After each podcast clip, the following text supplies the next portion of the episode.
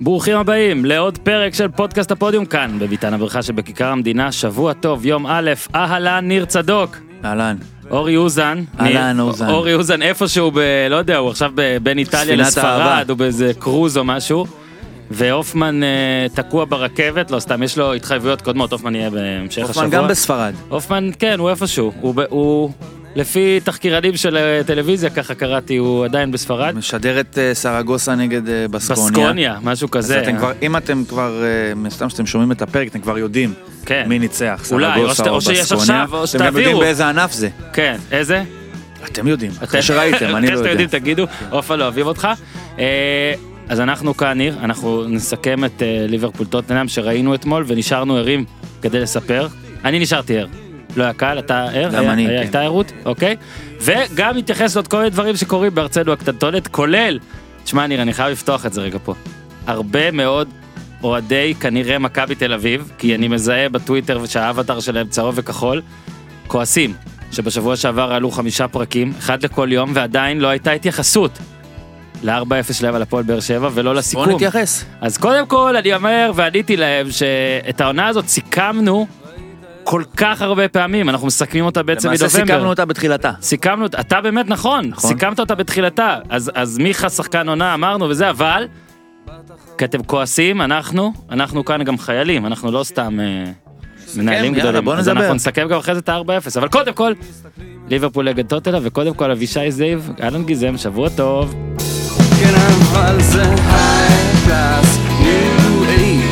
Extra, extra large, my special from the United States of ארצות הברית. זבור בלי תחתית, ניו, תל אביב, CPN, TLVC, כן, הייקלאס, New Age, extra. ציוציך לרוב נכונים ומדויקים, מר צדוק, והנכון והמדויק מכולם שראיתי, כי עקבתי אחרי כל הציוצי ועשיתי עכשיו תחקיר מקיף עליך, זה שהיית בסופרבול, הכי גרוע, אי פעם, ואתה עדיין מרחם על מי ששילם הרבה כסף. אז אני קודם כל לא שילמתי. נכון. על הכרטיס. טיסה, כן. כן, היה שם איזה משהו. לא, היה משהו, בוא נפתח את זה. זה כבר לא רלוונטי, אבל אז על מי ששילם, אז יכול להיות שאם הייתי משלם על כרטיס הסופרבול, הייתי עדיין בכל זאת יותר מנחוס ממי ששילם על כרטיס המשחק אתמול, אבל באמת לא נראה לי מסוג המשחקים שאנשים חלמו עליהם. בטח לא אחרי התפתחות הטבעית שאפשר היה לחשוב, אחרי שמינית גמר כזאת של יונייטד בפריז, רבע גמר של סיטי טוטנהאם, וחצי גמר של טוטנהאם אייקס, וליברפול ברצלונה, אז זה נראה באמת שכאילו, חבל ששתי הקבוצות האלה לא עלו לרבע הגמר מחצי הגמר, במקום לגמר הזה, ברור שאי אפשר היה להתעלות על מה שהיה בחצי הגמר, אבל אף אחד לא אמר שצריכים ללכת כל כך בצעדים אחורה. גם לשחזר דגיד היינו מסתדרים בלי. היה מין סוף סתום כזה של עונה באמת יוצא דופן. אז אפשר אולי היום להגדיר שליברפול וטוטנהאם הם אלופות חצי גמר ליגת האלופות, ואחרי זה ביניהם איזשהו משחק כזה שליברפול ניצחה בו. קודם כל, בוא רגע, זה היה סופר קאפ של זוכות חצי גמר ליגת האלופות. אלופות האלופות. גם סופר קאפ הזה לא היה מי יודע מה. שמע, קודם כל יש גם הבדל בין ליברפול לטוטנהאם, כמו שדיברנו גם בקפה, וציינת את מספר הנקודות. אגב, בוא נגיע הזמן שלא נקרא לזה קפה. אין שם קפה. יש, הוא פשוט בא לאט. אין שם קורסון. הוא פשוט לפעמים לא מגיע. זה פינת ישיבה. לפעמים יש שם וי-פיי. לפעמים יש שם וי-פיי, ואנחנו יושבים שם לפעמים ולא משלמים שקל. אמרתי לך, תקשיב, אנחנו לא מקבלים כלום. שוכחים שם את האשראי. נכון. חלקנו. אני חושב שכבר ברגע שטוטנהאם עשתה את זה מול אייקס היא הפסידה את הגמר? לא, לא, לא, לא, אנחנו הפסדנו את הגמר. אנחנו הפסדנו את הגמר. זה היה גמר עם הרבה פחות אייפ מרוב הגמרים שאני זוכר, והאייפ הלך לכיוון אחד ובצדק, כי מבין שתי קבוצות שזה ליברפול פי אלף יותר רייטינג ועניין ובאז והכל. כמובן שאם טוטנהאם הייתה זוכה זה היה סיפור מדהים, אבל כמו שאמרת בלא קפה, יש פער עצום בין שתיהן, גם בסוכניות היה פער גדול, בגמרים די נדיר שקבוצות שהן אנדרדוג מובהק זוכות, זה כן, ליברפול כן עשו את זה ב-2005, אבל זה נדיר, ולא יודע, לי הייתה הרגשה, באמת רציתי את אייקס, ואני מסמפת מאוד את ליברפול, בגלל זה גמר של אייקס ליברפול היה כיף, כי לא משנה מה היה קורה, ופה, בגמר הזה אין מה לעשות, היינו צריכים כדורגל גדול כזה שהוא יהיה גדול. אני אתן אבל נסיבות מקלות. מפה נתחבר. יש המון, אני רק רוצה להגיד דבר אחרון, דווקא בגלל העונה הזאת שהייתה, וכל מה שציינת, אני נותן פס לגמר הזה. לא, ברור, קודם כל, אין דרך רעה לזכות בליגת אלופות, ואני חושב שגם לליברפול, אם יש איזושהי קבוצה שיש לה אשראי איכותי, או אשראי אסתטי, אז בטח של ליברפול הוא אשראי כזה שמקיף גם גמר כל כך בינוני ופסיבי שלה אפילו, אבל אני חושב שהנסיבות המקלות של ליברפול זה תחשוב שמלך התחיל המעמד הזה הוא מלחיץ, ותחשוב עם מה הם הגיעו למשחק הזה. עם ההפסד בגמר של השנה שעברה, עם הקוף אליפות הזה ש-29 שנים לא יורד להם אגב, גם כשהם לוקחים 97 נקודות בפרמר ליג, עם החשש הזה שגם הכדורגל המושלם שלהם לא יהיה מספיק בשביל לזכות בגמר, אז הכל מצדיק את זה. אני חושב שמול טוטנהאם ליברפול לא הרשימה, אבל מול כל הקופים האלה, אז היא נתנה אתמול קונצרט במרכאות, כי היא זכתה בסופו של דבר, וזה מה שחשוב. ועוד נסיבות מקלות לגמר הזה, שאלה הנסיבות המחמירות שלנו כצופים, זה הפנדל בהתחלת המשחק, שאני חושב שהוא לקח את ליברפול ועשה או תכניס אותה למוד, אתה יודע, כמו בפלאפון שאתה מכניס את זה למצב סוללה חלשה, אז זה כאילו פשוט שם את ליברפול במקום שבו היא אומר, טוב, יש לי את ה-1-0 הזה שמי חלם להוביל אחרי דקה וקצת 1-0, אז טבעי שזה ייקח קבוצה, אתה נותן לה משהו כל כך יקר בידיים, אז הכל נהיה דרוך הרבה יותר, ואתה מאוד מפחד שהוא ישמט לך מהידיים. אני חושב שאם ה-1-0 היה מגיע בדקה 30, כן. יש יותר סיכוי שמשחק הזה היה נגמר ב-4-0 לליברפול, ולא רק בגלל שיהיה משהו אצלה היה פחות... כבר תודלקת, כבר זזת. פחות דרוך, או פחות נקרא לזה אחראי ממה שהייתה, ואני חושב שטוטנהאם זה שיתק, וזה לקח אולי את הנחיתות המובנית של טוטנהאם מול ליברפול, והעצים אותה הרבה יותר, כי אתה אומר, אני מלך התחילה אולי בספק של האם אני מסוגל, האם אני ברמה, האם אני יכול לעשות את זה, ואז אתה מקבל גול אחרי דקה, אז אתה אומר, בונה, אולי אני באמת לא יכול, ואז כל לחץ שנמצא שם אולי מלך התחילה, וספק שנמצא מלך התחילה, מועצם עוד יותר, אבל זה ניתוח פסיכולוגי בשקל. קודם כל, אני יכול להגיד לך שבזמן המשחק, שאני מנסה לחשוב מה אני אכתוב למחרת, זה, למרות שרציתי שליברפול תנצח בגמר הזה, היה לי טוב מבחינת תזה עם טוטנהאם, אולי הייתה מנצחת, כי אני זוכר המון גמרים שקבוצה הבקיעה, נגיד ב4-5 דקות הראשונות, וזה הרס לה. וזה בדיוק הסיפור, כי ליברפול אמנם ניצחה... זה קרה לנתניה. בדיוק, אז הכנתי בנק כבר, היה שם נתניה, היה שם אנגליה נגד קרואטיה בחצי גמר מונדיאל האחרון, היה שם איזה 4-5 משחקים, ונתניה כמובן בראש, למרות שזה פרובינציאלי רצח, אבל הגול הזה של מלמד באמת... מה זה פרובינציאלי? זה כדורגל. הרס את המשחק. הרס את המשחק והרס לנתניה, למשל דווקא גול של... לא דווקא, אבל נגיד אם אתה זוכר ש... נגיד ב-2005 גם היה גול בדקה ראשונה, אבל זה לפחות לא הרס את המשחק. מה שקרה פה עם נתניה וליברפול, שהיתרון הזה לקח את היכולות ההתחלתיות, וביטל אותן. למשל, בני יהודה נגד נתניה, בני יהודה הייתה עולה ליתרון, זה היה לדעתי רק מעצים את ה... נקרא לזה, את הפן של השליטה של בין המשחק של נתניה, והיה הופך אותה אולי לנתניה אקסטרה. הגול הזה לקח את נתניה ועשה מנה בני יהודה, ומבני יהודה הוא עשה נתניה, ואת זה היא לא כל כך טובה. אתה מדבר על סוללה חלשה, זה גם, שאתה מגיע לסיטואציה כתוב, אתה פתאום מוביל באמת מכלום, כי זה היה מכלום, עוד מעט אתה גם תיתן את הרנט שלך על כמה שזה היה כלום לדעתך, אבל באמת אתה כבר מתחיל להיות במוד עכשיו שאני שומר על התוצאה הזאת. אני כבר לא משחק כדורגל, אני שומר על התוצאה. הרי תחשוב גם על ספק כמה... ספק אם קלופ באמת התכוון כמה... עד כדי כך לשחק ככה. זה אין כוונה, זה גם דברים שקורים מאליהם. זה כן? כמו שקבוצה, ברמה הכי שטחית, קבוצה שמובילה, למה היא הולכת אחורה בסוף? נכון. כי מי שבפיגור רוצה יותר, מי שבזה יש לו יותר על מה לשמור, זה דברים שקורים מאליהם, זה בכלל נראה לי... דברים שקשורים לחיים אפילו, לא לכדורגל, פה מתבטא בכדורגל. מי שיש לו מה להפסיד, יותר מכוון לא להפסיד אותו. דליכט כבש בדקה החמישית נגד טוטנהאם במשחק השני, שעשה כבר 2-0 כאילו בכללי, זיח אחרי זה הוסיף. היה קצין הגנה שיש לליברפול. אבל טוטנהאם הייתה עם 24 איומים, 7 למסגרת ו-60% פוזשן, ואלה נתונים מאוד דומים למה שהיה אתמול. הם היו 65-35 נגד ליברפול. אוקיי, ליברפול 35% פוזשן, פי 2 לטוטנהאם היו יותר מסירות, אבל המטווח שהיה לטוטנהאם רבע שעה, לא, אפילו בחצי השני, אני חושב שעשת 2-1 ועשת 2-2. אז, אוקיי, אני אדבר אתמול. לא היה אתמול בשום שלב, חוץ מה-10 שניות האלה שסון באת, ואני חושב דלה אלי או לוקאס מורה, לא זוכר אחד מהם, שאליסון לקח, אז לא היה, אני חושב שזה גם ההבדל בין אייקס לליברפול, שלליברפול יש את היכולת להתמודד עם ה... יענו בליץ של טוטנהאם, שבאמת יענו, מה שלאייקס לא היה. בוא רגע לפני באמת מה שהיה בדקה השנייה. בכלל ההחלטה של... דקה שנייה, עזוב מתי ניבט הפנדל, זה קרה אחרי 24 שניות. כן. אז רגע, אז נלך ל-24 שניות לפני השריקה. אוקיי, עולב, שעה לפני השריקה. כשנודע שקיין פותח, ולא לוקאס מורה. עכשיו סבבה, אפשר לבחון זה מקצועית. אבל דעתי הסיבות הלא מקצועיות של העניין הזה הן יותר חשובות מהמקצועי. מקצועי זה כדורגל, זה הכל.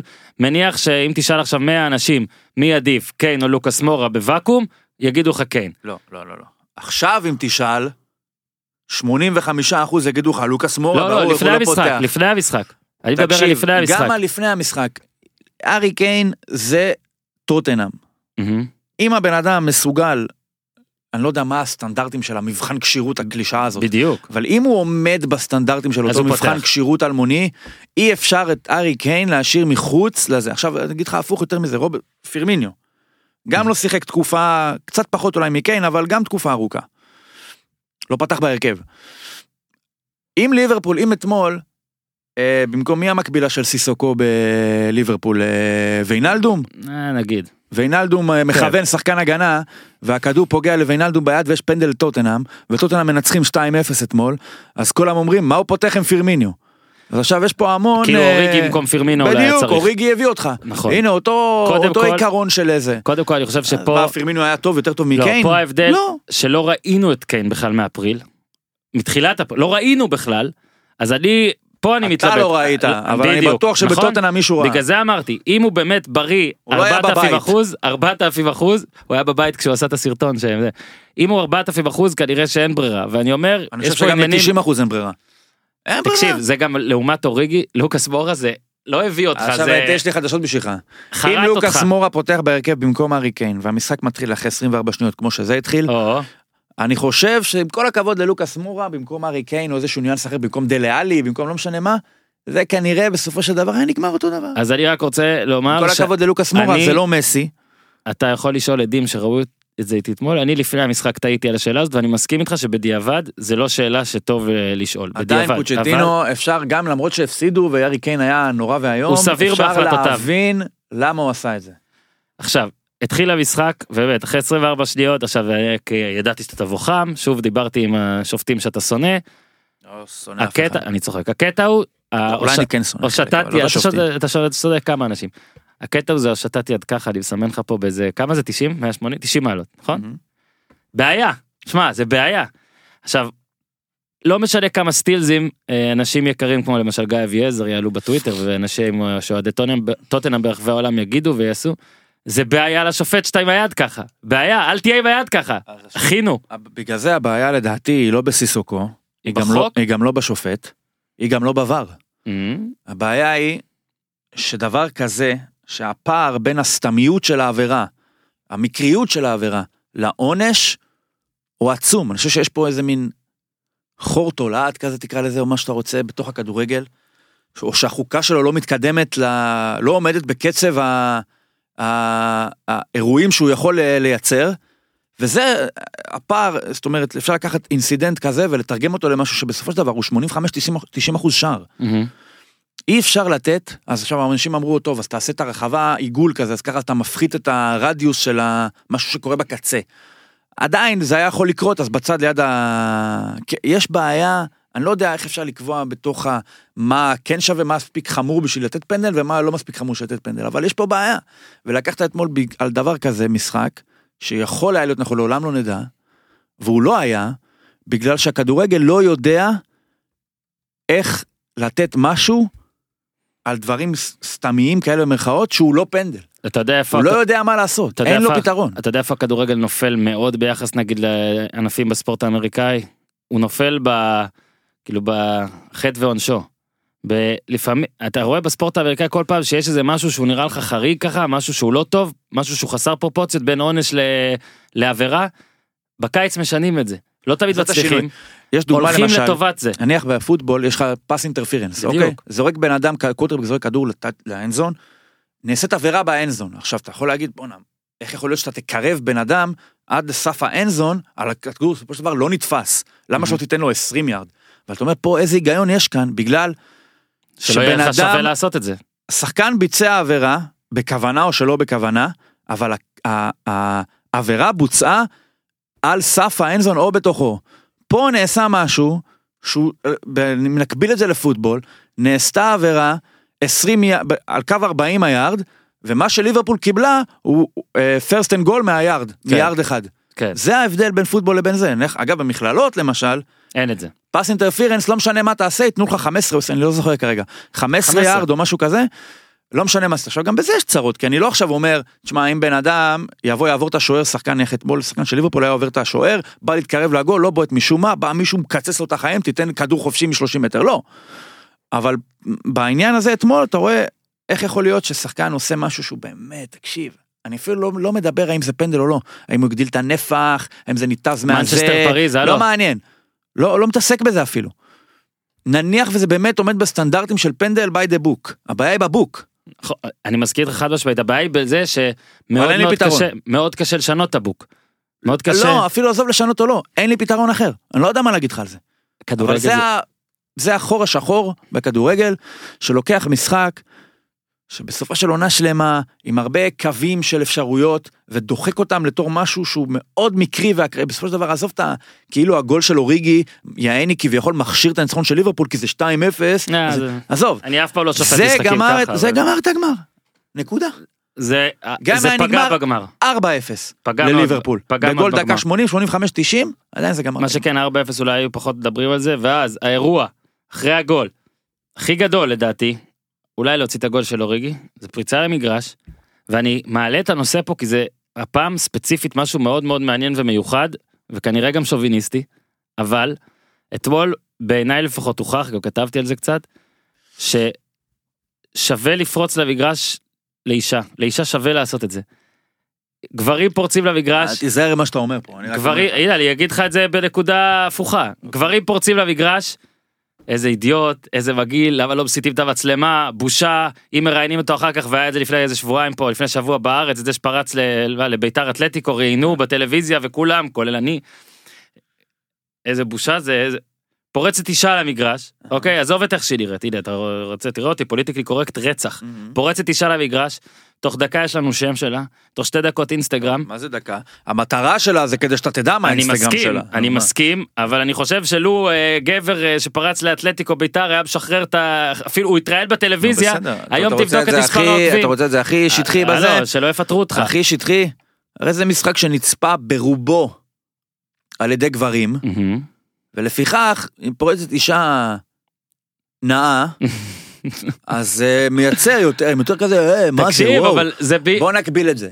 אם היה אירוע, אני לא יודע לבחור אירוע שהוא נצפה ברובו על ידי נשים. בוא נגיד, אתה יודע מה, נגיד את זה ככה. הפרק האחרון של האנטומיה של גריי. ידעתי שאתה תגיד את זה. הפרק האחרון של האנטומיה של גריי. אולי זה לא נכון, אבל סבבה, אני זורם איתך. אתה יודע מה, לא האנטומיה של גריי. פרק האחרון של סקס והעיר הגדולה. אשתי התחילה לצפות בזה אתמול, בכל הפרקים וההתחלה. פורץ... אני יודע מה, סטריפר, זה גבר, פתאום, out of the, הוא לא בתסריט, אבל זה מצולם, נניח שזה בשידור חי, הפרק האחרון של סקס והעיר הגדולה. זה על אותו משקל לדעתי, כי רואים את זה בעיקר נשים, אני בטוח שאם אישה הייתה פורצת שם, אז אומרים, כמו שאתה, אתה מתייחס לגבר, היית אומר, בושה, איך מראיינים אותו, הוא בא לעשות סלפי עם, איך קוראים, תן לי את שם, קרי? קרי ויש סמנטה. סמנטה. אתמול אני ראיתי פרק. סמנטה. אז אתה אומר בוא... זאת שאני לא אוהב, מירנדה, אני לא מצטער. מירנדה גם, נכון. ושרלוט כאילו לא יודע. אז לדעתי זה ההבדל.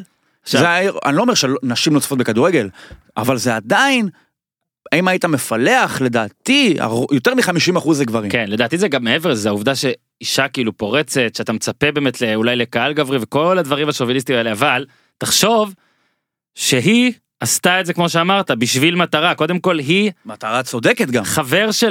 חבר שלה, ויטלי זדורובצקי, הוא פרץ ככה, גמר מונדיאל 2014, גמר NBA ב-2016, וורד סיריס שלך, של 2017, הוא הורחק מהכל, הנה אני קורא פה. בניצחון של יוסטון? אוקיי, היא הייתה עם פחות מ-300,000 עוקבים לפני זה. בבוקר... אתמול אמרתי גם, הייתה לנו קבוצת וואטסאפ, קבוצת הוואטסאפ הטובה בעולם, אני אמרתי שיהיה 1.7 היום בבוקר, בול 1.7, אני חושב שאם אני עושה... גידול של 1.4 מיליון במספר העוקבים. ופה בוואלה גם... אני תיכנס אותה בדולר על כל עוקב. ציטטו מומחי שיווק אמריקאים שהעריכו את הרווח המצטבר של הזוג, אגב היא פרסמה את האתר שלהם שזה כמו מתיחות עירום, דברים כאלה, יהודה ברקן עשה את זה כל כך מזמן. בקיצור, 4 מיליון דולר הם העריכו כבר את הרווח שלהם. שווה? עכשיו, ראיתי שהיא שוחררה, והעלתה סרטון שאוכלת מקדונלדס, אני לא מבין, אני פשוט... זה לא משמין? קודם כל, כפי שראית, היא אישה משוחררת שבטוחה בגופה. שנית, אני באמת אומר את זה, כאילו נשמע, אנחנו יודעים הכל עליה היום, ואנחנו אף פעם, סבבה, על הז'וזובסקי הזה, שהוא פרץ כבר ל5 גמרים, אז לגמר הרביעי או לדבר הזה, כבר באמת התעניינו. סתם אתה יודע, כי הפריצה נעשתה, לא בשביל לעשות סלפי עם גריזמן. נכון, או להתקיף את זהבי למשל. או להתקיף את זהבי, נעשתה בשביל שאתה תדע בדיוק מי, ואתה תוכל להגיד שהחבר שלה פרץ לגמר NBA ולוורד סיריס ולגמר מונדיאל.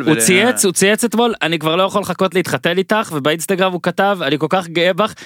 הכנסת לנו 4 מיליון דולר. לא למדנו שבשנים האחרונות, ואני אפילו אומר את זה הרבה, כי קראתי את זה בכל כך הרבה מקומות, שבאירועים האלה, אמנם זה באנגליה אומרים שהם מאוד מחמירים, אבל לא יודע, גמר צ'מפיונס, אין, איך היא כבר משוחררת? אני יכול להציע תיאוריה?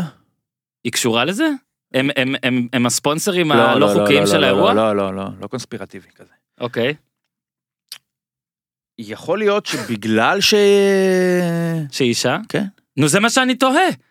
על זה בדיוק. מותר לתהות את זה? כן, אני תוהה בדיוק את זה, ואם אסור אני מתנצל, אבל אני חושב שלא יודע, אני לא בטוח שגבר משוחרר כל כך מהר, ועכשיו בטח... מצד שני, הוא עדיין מסתובב חופשי, הבן אדם... לא, אבל הוא רוחק מכל אירוע ספורט. מה זה רוחק? מעניין אם הוא היה בכלא קצת, אבל הוא פורץ למגרש, הוא גם לא אמור לפרוץ למגרש. אין ספק. יכול להיות שעכשיו הוא צריך לפרוץ ליציע, כי הוא מורחק מהאצטדיון? לא יודע, אני חושב שאם פורץ אצלנו, נגיד, עזוב, באמת, אז המקרה בישראל אם הפורץ הזה מורחק מאירועי ספורט, יכול להיות שעכשיו הוא בעצם, זה כמו סלמות ונחשים, הוא נשלח צעד אחורה, ועכשיו המשימה שלו, היא לפרוץ ליציע.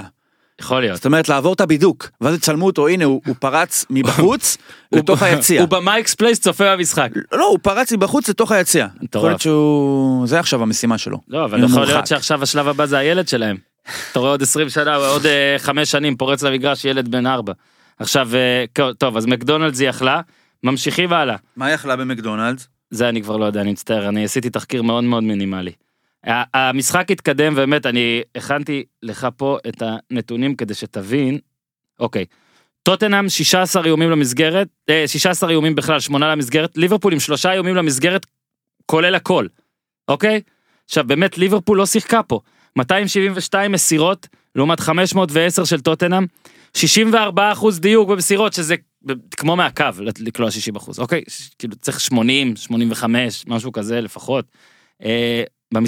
במשחק כולו היו 11 עבירות, תחשוב רגע, 11 עבירות, כל המשחק, 6 ליברפול, 5 טוטנהאם, זה היה אחד המשחקים, זה כולל את הפנדל, כן, זה היה אחד המשחקים, ושוב אני אומר, אני באמת, אני ראיתי עם הרבה אנשים, באווירה כיפית ושמחה, אבל כל המשחק זלג מול העיניים, פשוט לא, כאילו לא התקיים, באמת עד לבסוף, הגול של אוריגי, שבאמת טוטנהאם, בסוף באמת כן ראינו שני דברים, מחצית השנייה.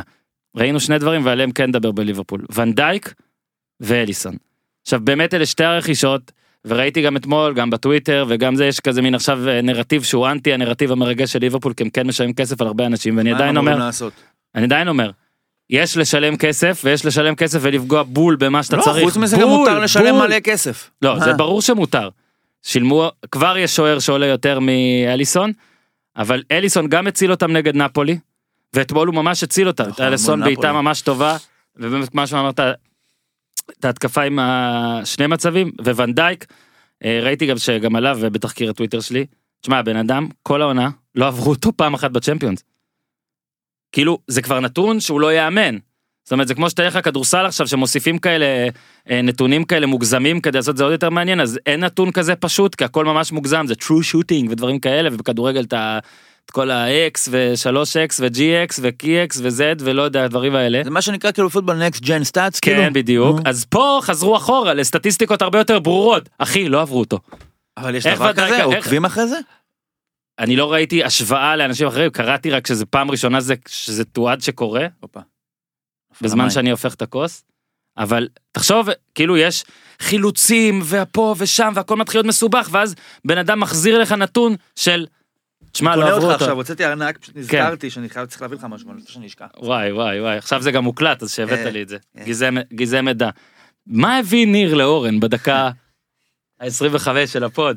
את זה, דידה. אוקיי, אז באמת, להביא את שניהם, אני באמת, אני גם כתבתי זה, שכאילו אם עכשיו היית אומר להם, לקלופ, שהוא צריך לפתוח אתמול, עם 9 אחרים, או בלי שניהם, הוא היה פותח עם 9 אחרים.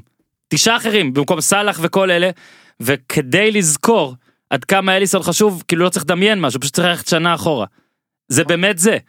זה באמת גמר שאם אליסון... אתה אומר אתמול, לוריס היה מוצא דרך לקבל... לוריס, קריוס, אבל... היה מוצא דרך לקבל 2 שערים אתמול. קודם כל הוא מצא דרך, לא בהצלות כאלה מסובכות. 2 הגולים שהוא חטף בריאל מדריד, זה היו גולים הזויים, שכאילו, אליסון עצר את הקשים אתמול. ופה אני אומר באמת מה שאתה אמרת, אין פה איזה משהו אסור. כולם קונים בהרבה כסף. אני אומר, אם כבר היפה זה שקלופ הצליח לשכנע את הבוסים של ליברפול ששווה להוציא כל כך הרבה כסף, מה שהרבה מאמנים טובים לא כל כך הצליחו. אליסון, זיכרון, 65-70, כתבתי את זה היום בבוקר. ונדייק גם משהו כזה, 65 ונדייק, עוד מעט אני אמצא את זה. זה הכסף, אתה יודע, זה כבר בספרות האלה של כלכלה וכדורגל, זה כבר מה זה משנה, 60, 65, 70, זה כבר לא באמת כסף. קודם כל זה אף פעם לא היה באמת כסף, כי נראה לי פשוט מעבירים מפיות אחד לשני. אוקיי, נגעת בזה נקודה, בוא רק ניגע בזה, הדרך של ליברפול. קודם כל שתי הקבוצות באמת הגיעו ממצב של, רגע, אני אתן לך את החוב הזה, ונדייק, 75 מיליון אונד, ומי חיפשנו? אליסון. 56. אוקיי.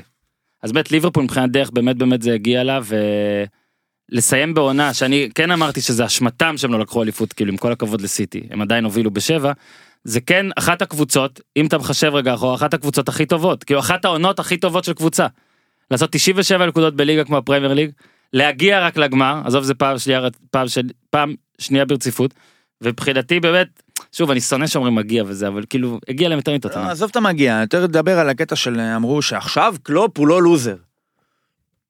אגב, גם תביא צ'רוי להוריד. 6 גמרים הוא הפסיד. בסדר, עזוב את הקטלוג השטחי הזה של... נכון. תשמע, גם במה הוא מתעסק, אפשר לחשוב שהוא קבלן של בתים, וכל פעם שהוא בא... לא, קבלן של בניינים, וכל פעם שהוא בא לבנות את הקומה האחרונה, נפל הבניין. זה מאמן כדורגל שקורה פעמים ששופט, כמו שאתמול שרק לפנדל לליברפול, יכול לשרוק על פנדל כזה לטוטנהאם, הפסיתם סק, אז מה, זה עושה אותו לוזר?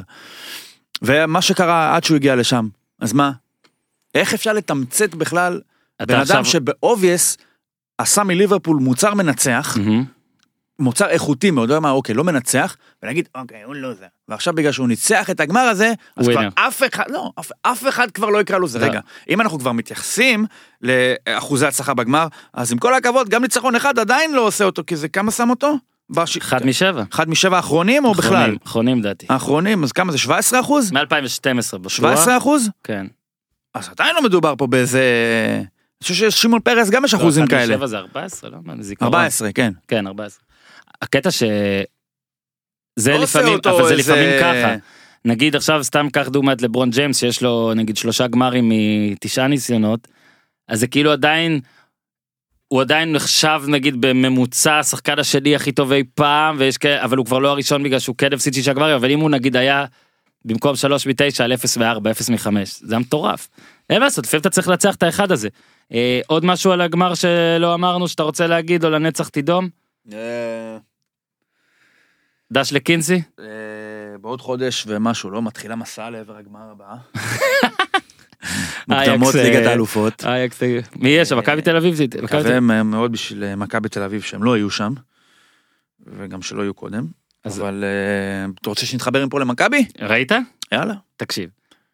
כמו שאמרתי בפתיח, לא מעט גולשים, לא מעט טוויטריסטים, כעסו שלא היה...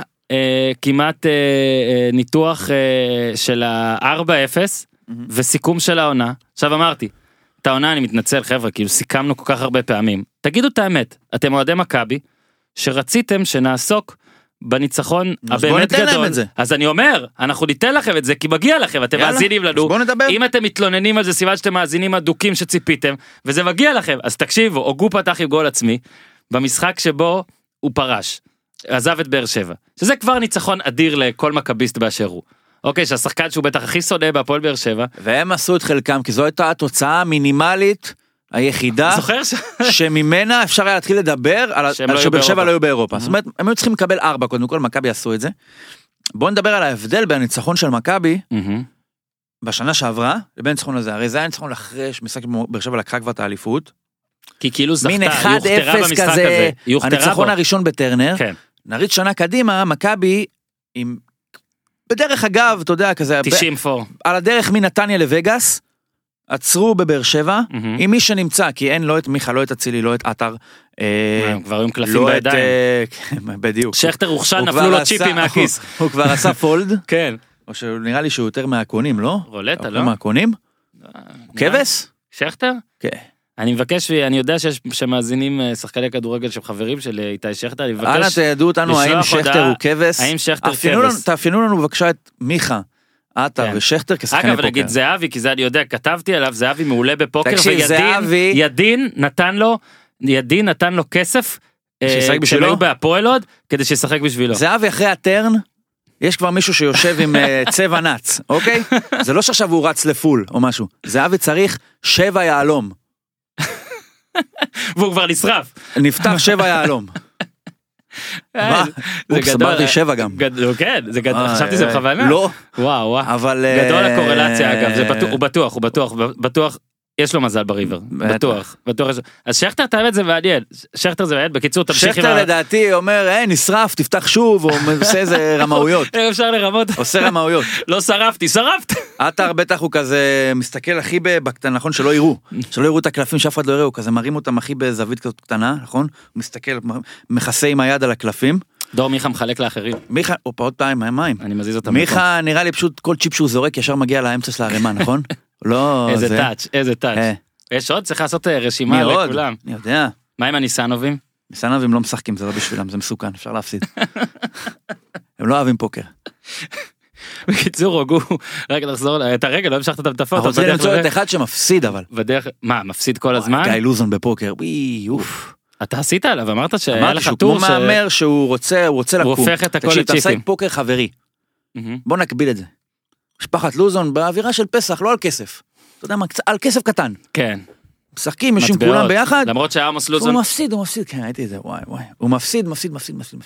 עכשיו, אתה עם חברים שלו, שאתה משחק, אתה באיזשהו שלב אתה כזה, אחי, כאילו, אתה רואה בן אדם בטיל, ואתה אומר, תשמע, הוא חבר, אני לא רוצה עכשיו שיצאים פה במופסד 1,000 שקל, לא יודע מה. אחי, אולי פעם מה. זה מה שחברים עושים. רגע, לוזון מפסיד. הוא כבר בא לקום, הוא כבר קם. ואז בא אומר לו, שב ותמשיך לשחק. כמו בגבעת חלפון. וזה מה שמשפחה שלו עשתה לו, אתה מבין? משפחה שלו השאירה אותו בשולחן, שימשיך להפסיד. מי כבס? הוא היה רייכרד כבס? לא, לא צריך לחפש את הקישור הישיר הזה. לא, דווקא לא חיפשתי. כדי להיות כבס, אתה צריך להיות אמיץ מאוד. צריך להיות טיפש מאוד. איננו. בגלל זה אני לא אומר, אתה יודע מה, אנחנו לא נתן לאף אחד את התואר של הכבס. בקיצור, או גוגל עצמי, יונתן כהן, שעליו, אתה אחרי זה גם כתבת, והכתרת... שחקן העונה הבא. ועוד על השיר, אגב, אני רק רוצה להזכיר, שהכתרת את הצילי די באותה רמה. שמה? אני אגיד לך, יש... לשחקן העונה. אני אגיד לך, יש מכשול... מתי? בתחילת העונה. כן. אוקיי. יש מכשול מאוד גדול ליונתן כהן בדרך לשחקן העונה, ואלו רק שחקנים של מכבי תל אביב. ברור. יש לו מכשול שנקרא מכשול ההרכב. נכון. עכשיו, אנחנו נוטים פה לא להאמין, אבל כן, יש סיכוי כזה. אלירן עטר נשאר. אז זה כבר חצי-חצי, כי אלירן כן יהיה יותר אולי ספסל והכל, אבל מכבי יותר נסה להביא זר. אני גם חושב שיונתן כהן בצד יהיה פחות זר, אני חושב שהבעיה של יונתן כהן זה שאין דרך ממש, בדיוק, לשלב אותו ואת מיכה באמצע, ולשים רק אולי רק גרזן אחד מאחוריהם. בוא נגיד שהביאו את ניקוליץ' לאמצע גם. אתה יודע מה, נשאיר את מיכה בווגאס, אוקיי? מיכה נשאר בווגאס, הוא לא בא לשחק השנה בכדורגל. ערבון כאילו, הוא גניה. אני בטוח שאם יונתן כהן משחק כל העונה מעמדה של האמצע, לא בצד ימין, שם נמצא הצילי, לא בצד שמאל, שם נמצא עטר, בטח לא כחלוץ, שם יימצא מי שיימצא. אם הוא משחק עונה שלמה מהאמצע, אני חושב שהוא שווה 15-17 שערים בליגת העל, לצד עוד 18. קודם כל הוא היה הכי יעיל העונה, מאוד קשה לשפוט, כי תלוי באיזה גם משחקים זה, אבל שמע, רק שתי בעיטות חופשיות שלו, אחת נגד הפועל בדרבי טוטו, ובטח שזאת, זה כבר, אגב, גם בעיטות חופשיות לא תמיד ידענו לקחת, כי נגיד אלירן כן לוקח. עזוב את זה, אפילו בלי חופשיות. הבעיה היא שהבן אדם הזה, אני מסכים לגבי האימור הזה שלך, אבל אני אומר, האתגר שלו יהיה בתוך הקבוצה, לא אחרי... לא חשבתי שהאתגר שלו יהיה מול נס ציונה או מכבי חיפה. נס ציונה, יש לך מה להגיד עליהם. ריקן, תקשיב, ריקן הוא איש הפיגיונות של מכבי? הבן אדם... ריקן הוא יונתן כהן לעניים. הוא גם נותן איזושהי תרומה התקפית מהאמצע. יחס של דקות לגול יעיל מאוד. אני עוד חייב לכתוב עליו את הטור של האליפות שלה, אני כבר לא יודע, נראה לי נעשה את זה שנה הבאה. ודסה עם גול שנראה גול פרידה, וכן, זה באמת באמת באמת מראה המון על העונה של מכבי, ועוד יותר אולי על העונה של באר שבע, שיש 4-0 כזה, וזה לא משהו שאתה מרגיש שחייבים לדבר עליו מיד בהתחלה. שוב, אני אומר, תחשוב, מכבי תל אביב מנצחת 4-0 בטרנר, עם כל הכבוד לזה שזה פרוטוקול, באמת, בשני הצדדים הרבה שחקנים לא שיחקו. בשני הצדדים שחקנים חשובים לא שיחקו. כן, אבל זה יותר ממכבי. בבאר שבע, בדיוק, בבאר שבע, ועכשיו עדי מכבי כבר כועסים. גם כשאתה משלם לנו חוב, ומדבר עלינו, אתה מיד עובר לבאר שבע. באר שבע, לדעתי, אתה יודע, כמו שמכבי, הזכרת את המשחק האחרון. המשחק האחרון, ואני אומר לך, זה אולי עכשיו נראה קלישאתי, כן עשה משהו לעונה הזאת. המשחק האחרון נתן אפילו עם 4%, 7% כזה מין מוטיבציה, גמרנו ככה. מוטיבציה? למכבי. גמרנו ככה, אפשר, ניצחנו בטרנר, בעונה הבאה, יאללה, בוא ננסה והכל, לא כזה נורא, ובלבלבל. אני לא חושב שהם חשבו שזה נורא. לא, הם לא ניצחו בטרנר, אף פעם, מה דעת? מה זאת אומרת, הם ניצחו ב-1-0 שנה? אני אומר, עד ה-1-0. עכשיו, פה אני אומר לך, גם יצא לי קצת לדבר עם אנשים בבאר שבע, זה היה חשוב להם. לפחות לגמור בטוב, לצאת לפגרה עם איכשהו הבנה של יש לנו, ועלה כמה תיקונים. מה הם היו עושים מההבנה הזאת? זה דבר אחר, אבל תשמע, בוא נגיד ככה, אחרי ה-4-0 הזה, ועם מה שאנחנו שומעים והכל, ומליקסון גם ראית שעם הזיהום שהיה לו, שעכשיו יש אמונה שאולי, או יש סקפטיות לגבי חזרתו, לא אגב שהעונה הוא היה כזה מבריק, מצער להגיד, אבל באר שבע הולכת, היא צריכה לבנות הכל מחדש כמעט. הכל, הכל, הכל, וזה לא משהו, כן, זה לא משהו שחדש לנו אמנם, אבל לצאת גם לפגרה ככה, אגב, איזה עצוב זה עבור אוגו, שככה הפרידה שלו, כאילו ראיתי גם את התמונות אחרי זה, שהוא כזה עומד בשורה כזה, ונפרדים מול היציע. אני אגיד לך, גם אם זה נגמר ב-4-0, בלי שהוא שם את הגול העצמי, זה עדיין לא היה מי ישמע. לא, 4-0 בכלל אני מדבר. אבל ככה זה היה, אם זה לא היה מי יודע מה, גם אם הוא לא שם גול עצמי, אז גם הגול העצמי לא מחמיר את זה יותר מדי. לא, אבל אם הוא היה מנצח זה אחרת. כן, מה? שמע, זה נורא. ניצחון זה היה ההישג ה-15... עושים לו טקס, אלונה ברקת עולם מדברת, זה קשה. זה היה ההישג ה-15 שלו בשנותיו הפועל באר שבע. אם היה מנצח את המשחק הזה. טוב, אבל סתינו, איזה גדולה מכבי, איך היא עשתה את ה-4-0 הזה, אה? שמע, תכלס, עזוב עכשיו סטלבט. אני לא בסטלבט. באמת, ניצחון יפה. אגב, אתה יודע אם היה משהו... וסיום עולם לעונה שלא הייתה כוחות. העונה הזו, תקן אותי רגע אם אני טועה, כן? אבל מכבי תל אביב, כשהאוהדים שלו יצטרכו להיזכר במשחק משמעותי, הם לוקחים 2 נגד באר שבע, וב-3-0. אפילו יותר ב-4. נכון, אבל זהו, שני המשחקים, 7-0 רק נגד באר שבע. זאת הייתה עונה שמכבי פשוט הייתה יעילה עד כדי שיעמום. אוקיי, בגלל זה הרבה פעמים דיברנו עליה פחות מהרגיל, שזה רק... מדהים שבאר שבע הוציאה 2 נקודות עם מכבי השנה. אחרי שתמיד זה... אגב, וזה כל מה שראיתי, גם מכבי, גם כשהפסידה את האליפות לבאר שבע, אפילו בעונות אחר... נגיד, העונה עכשיו עם ג'ורדי שהייתה גרועה, ג'ורדי כמאמן, ועונה לפני זה. זה לא היה אפילו שליש מזה. ושוב, זה גם מה שגרם לנו קצת אולי לקראת העונה הבאה להתבאס, ואני שוב אומר אוהדי מכבי כזה שלא תיחסו, אנחנו מדברים פה מבחינה אובייקטיבית כזאת, של ניטרלית, של כלל הליגה, אנחנו לא רוצים עוד ריצה כזאת, אין מה לעשות, תקשיב, אתה הסתכלת על הטבלה השנה, וזה באמת היה כאילו מכבי, ואחרי 2-5, כולם עם 50+ נקודות. שמחתי לראות אגב, שהפרש השערים של מכבי היה טוב בשער אחד פחות מהפרש שערים של הפועל בדאבל ב-2010. אני בטוח שזה משהו מאוד מאוד מרגש המון אנשים. 61+, אני חושב. תקשיב, מכבי תל אביב עם 89 נקודות. אגב, גם הפועל תל אביב באותה עונה, אמנם יש את הדבר הזה שנקרא קיזוז, אבל בסדר, הכדור באותה שנה היה מרובה. אוקיי, בסדר, הוא היה מרובה לכולם. הפועל הפסידה משחק אחד באותה עונה. מכבי חיפה. נכון, סיימת העונה עם 31 משחקים רצופים ללא הפסד, שזה קצת פחות עם הרצף של מכבי מתחילת העונה, שמתי הם הפסידו לבני יהודה במחזור ה-32, 33, אז משחק אחד יותר בלי הפסד. אבל הליגה הייתה יותר חזקה אז, אבל תראה, מה שמדהים זה באמת עונה לא רק של מכבי, למקומות 2-5, אני חושב שאתה אמרת את זה פעם, שלא צריך להיות מקום שני בעונה כזאת, נראה לי אתה אמרת את זה באחד הפרקים פה, מקום שני עד מקום חמישי, כולם, אתה יודע, הם הפרש שערים כזה, ספגו 40+, מכבי ספגה 17, כן? כולם כבשו, 3 מ-4 כבשו 45, 46, 48, רק בני יהודה מצדיקה בסדום, 56, וכולם 50+ נקודות. זה היה כאילו... תמצא את הטבלה של 2009-2010. כמה שערים מכבי כבשה? אני בודק. בינתיים אתה צריך להעביר... כמה מכבי כבשה עכשיו? עכשיו 77. הפועל כבשה 100 ומשהו. לא. מה לא? לא, לא, לא. אז בכל המסגרות 100 ומשהו? לא, בעונה לא 100. לדעתי באזור ה-80 אולי 83, 87 מרגיש לי 87 במחזור אחד פחות במחזור אחד פחות. אגב, כן, כדי שלהצבן, קצת הפועל תל אביב שלה אז הייתה הרבה יותר טובה במכבי הזאת לדעתי. חד משמעי. ומכבי תל אביב, של 13-14, הייתה הרבה יותר טובה במכבי תל אביב הזאת, אבל זה לא לגנותה של מכבי תל אביב הזאת. לגנותה של אחרות. כן, העונה הזאת הייתה באמת פנטסטית של מכבי תל אביב, ואגב, מה שכן מרשים מכבי תל אביב זה שהיא עושה את זה, אחרי כאילו שנה קשה, היא מאמן זר, בעונה ראשונה, לא עם הרבה ניסיון, וזה מה שיפה, ועכשיו אני חושב שבאמת עסקנו יפה, ולא בסטלבט, לא בסטלבט. יש תוצאות, יש גולים. רגע, אני צריך להחזיר לך את זה. אני לא יכול גם לבזבז זמן, וגם זה, אז תחכה קצת.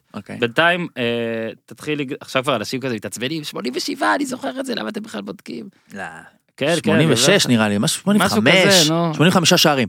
בוא נראה. מה, אתה סופר הכל? לא, נראה לי 85.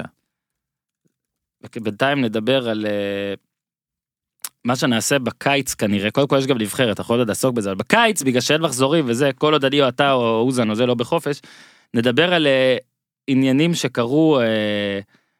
שקרו לאחרונה, ושמע, כבר קרו, לא המון, אבל קרו, ועם זה נסכם את הפרק היום. בוא נתחיל כתפו, גיזם, תני לנו בבקשה את האות, בוא נתחיל יופול תל אביב כתפו.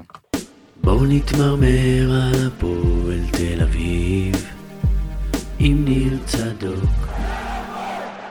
הפועל תל אביב כבשה 72 שערים. סיין. באמת? לא יכול להיות. כן? באותה עונה? לא, אני הלכתי לעונה אחת אחרי. איזה מזל, חשבתי מה פתאום? לא יכול להיות. לא, 87. 87 מול 26, זה הפרש שערים 61. אחד יותר מה-60 של מכבי. יש! אז בואו נתמרמר. בואו נתחיל לא, מאמן דיברנו איתך, נכון? היית פה, רפואה דיברנו. בואו נתחיל בג'רפי. שג'רפי, אתה יודע מה מדהים טיפה... קדנציה מופלאה בשער של הפועל תל אביב. אתה יודע, אני אגיד לך את האמת. שמר על שער נקי. אני יכול להגיד את האמת רגע? נו. אני עובד בזה, נכון? אני מסקר את זה, זאת העבודה שלי, כדורגל הישראלי זה הדבר שאני עושה יותר מכל דברים אחרים, אני באמת מתפזר ועושה הרבה דברים, אבל כדורגל ישראלי זה מה שאני עושה הכי הרבה. אין לי מושג אם ג'רפי עכשיו, הוא שחקן שהפועל תל אביב או לא. אין לי מושג. אין לי מושג. אתה יודע את זה? נגיד יש משחק מחר, הוא לא משחק? הדבר האחרון שמעתי מג'קי בן זקן, לפחות באתרים, זה שהוא אין עסקה. לא שמעתי מהפועל תל אביב איזשהו משהו שסותר את זה שאין עסקה, אז כנראה שאין, עכשיו אני חושב שרובי לבקוביץ' עכשיו להחזיר את הגלגל לאחור ולהגיד לו, אתה יודע מה, עזוב, טעינו, אנחנו בכלל לא רצינו להחתים את ג'רפי, זה קצת יותר קשה, אגב, הוא גם סיים חוזה, רובי לבקוביץ', אני לא יודע לאן הוא מתכוון ללכת עכשיו, ואריק ינקו, אני לא חושב שהוא לא יהיה שוער ראשון בהפועל, והוא לא ימשיך בתור שוער שני בהפועל, אז יכול להיות שכרגע השוער של הפועל תל אביב זה הבחור הנחמד ששמו ברח לי, ולהגיע באמצע העונה מאקסל, רגע, אני אקח אותך שנייה ליום רביעי, קבוצת הוואטסאפ של תקשורת של הפועל תל אביב, חשוב להסביר שהקבוצות האלה הן מאוד מאוד רשמיות, בטח במועדונים שנחשבים ל... אני מת להגיד מסודרים, אבל מה שאני אומר עכשיו פוסק אחרת. ההודעה האחרונה בקבוצת הוואטסאפ של הפועל, שאחריה אין אף אחת, אוקיי? השוער יואב ג'רפי חתם ל4 שנים במועדון והצטרף לסגל. השוער אמר לאחר חתימה, אני שמח להגיע למועדון גדול והיסטורי, כמו הפועל תל אביב, זו גאווה עבורי ללבוש את החולצה האדומה, הוא לא ילבוש אדום, לדעתי, כי שוער לא יכול ללבוש את אותו דבר, אבל לא משנה, אני פה מתעסק בסמנטיקה, חתם ל4 שנים, והצטרף לסגל, חתם, לא סיכם, ג'קי אמר לאחר העסקה, אין עסקה. אני גם את זה ראיתי, ובגלל זה אני אומר, אין כמו הפועל תל אביב, ואולי באמת השקלול הזה של ג'קי רק מוסיף לזה, אני אפילו לא יכול להאמין למה שכתוב בקבוצת וואטסאפ. מה זאת אומרת? זה חתם, הוא לא חתם, הוא חתם בקבוצה אבל לא עבר, אז איך אתה חותם? למה אתה חותם על חוזה? אני חושב שכולנו האמנו לזה, מלכתחילה, נכון? שזה קרה. אני לא אומר ש... אני אומר שלא יצא שום הודעה שתוכיח אחרת, אחרי זה. שום דבר. אני גם לא חושב שזה בהכרח סוף פסוק, זה לא שהוא לא יהיה. איך יכול להיות שקבוצה מוציאה הודעה שחתם וזה לא סופי? אל תוציאו את ההודעה הזאת, או אני לא מבין מה קורה שם. עכשיו, מיד בהתחלה פורסם נרכש, 3 שנות, זה ממבו ג'מבו, תקשיב, להפועל תל אביב, כמו שלא מוצאים חשבונית, שקס לא ידעו שהחתמנו, אז הוא אומר, לניסנובים, כמו שאמרת, הם לא משחקים פוקר, אני דווקא חושב שהם משחקים, לא יודע, אבל בסדר, הם לא ישלמו 3.3 מיליון, לדעתי ולצערך, גם אם יגידו להם שתוך שנה הם עושים מזה 15, בהסתברות של 80%, אוקיי? זה לא איך שהם עובדים, אגב, על זה אני לא מבקר אותם, כי לי אין את הכסף הזה לשים גם. אז מה הקטע?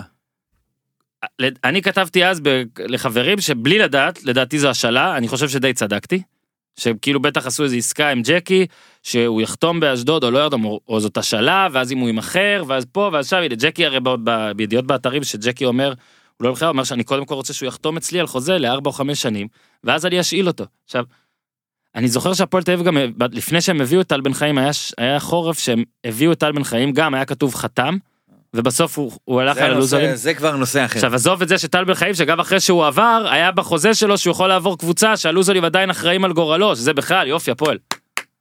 אבל מה זה?